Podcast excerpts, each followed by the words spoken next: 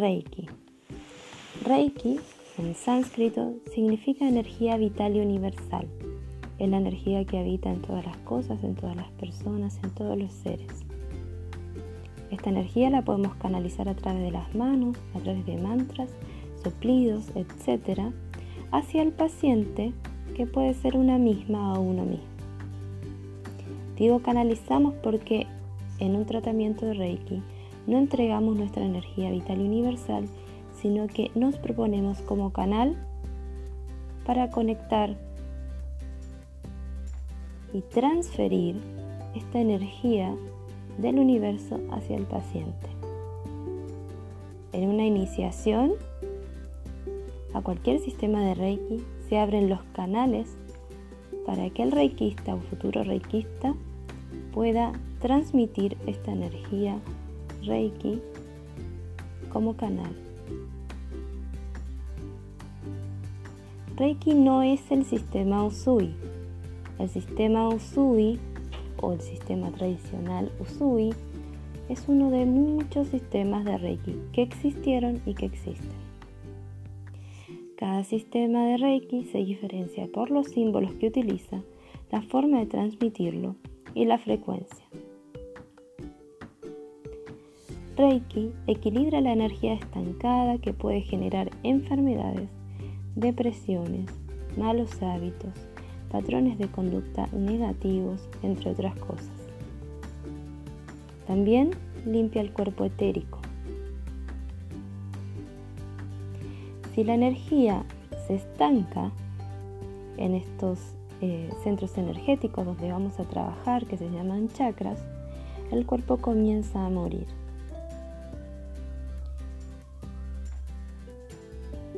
Cuando trabajamos con símbolos, que son imágenes, estos contienen una intención de sanar una determinada cosa.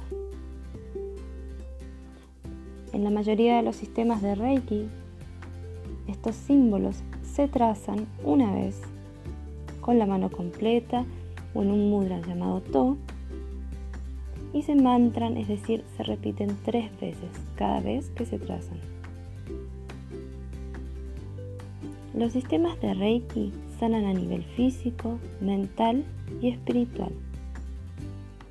Ayudan también a expandir la conciencia, a subir la frecuencia, a comprender. Y no hay restricciones. Todas las personas podemos recibir y dar Reiki. También sirve si estamos sanos. Podemos usar y hacernos autotratamiento, por ejemplo, si nos sentimos sanos o sanas.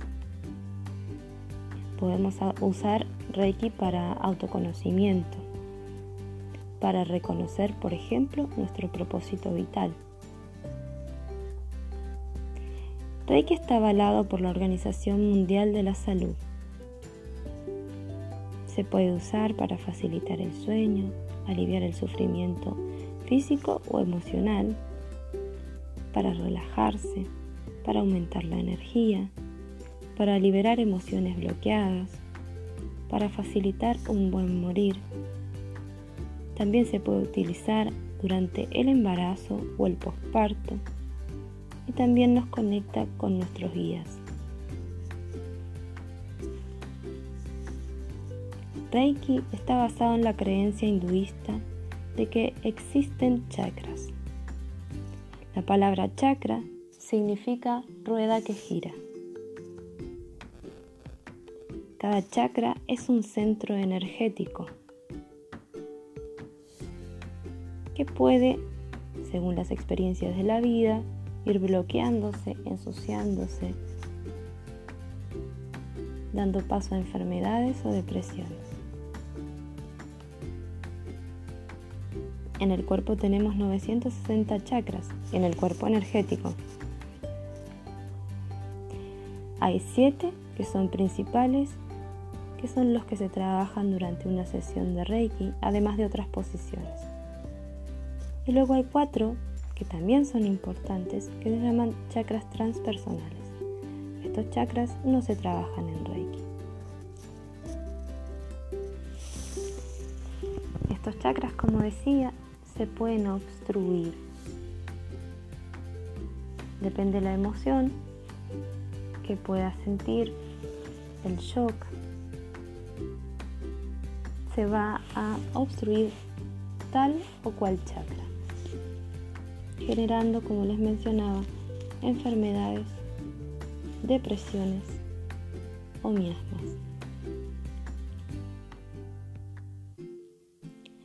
Nuestra energía vital y universal se organiza a través de estos chakras.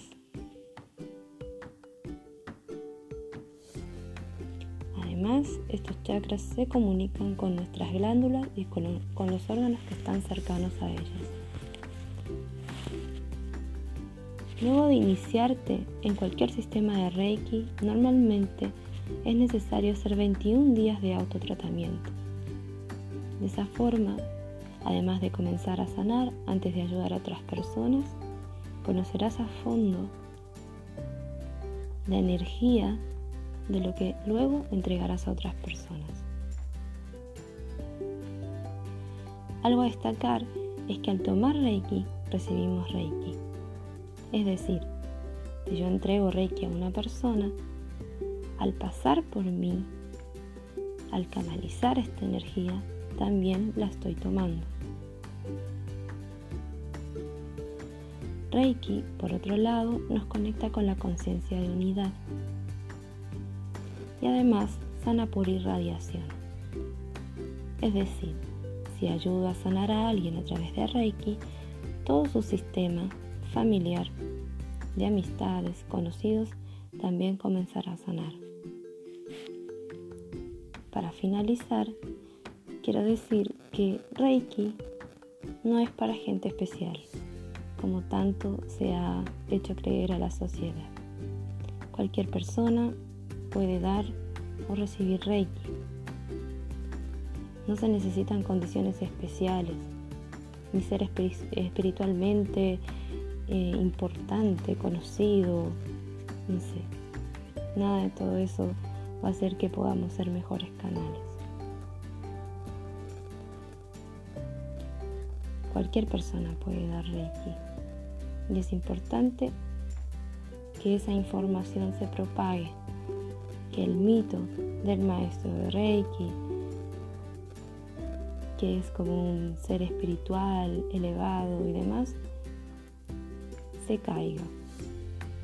Porque los maestros de Reiki somos nada más personas que conocemos esta práctica y como nos hizo bien, la compartimos a las demás. Por esa misma razón, porque solo somos canales, no es posible hacer bien o mal una sesión de Reiki. Son los guías de la persona o del sistema de Reiki quienes harán todo lo necesario para ayudar a sanar utilizando, utilizando nuestro cuerpo como canal para llevar esa energía.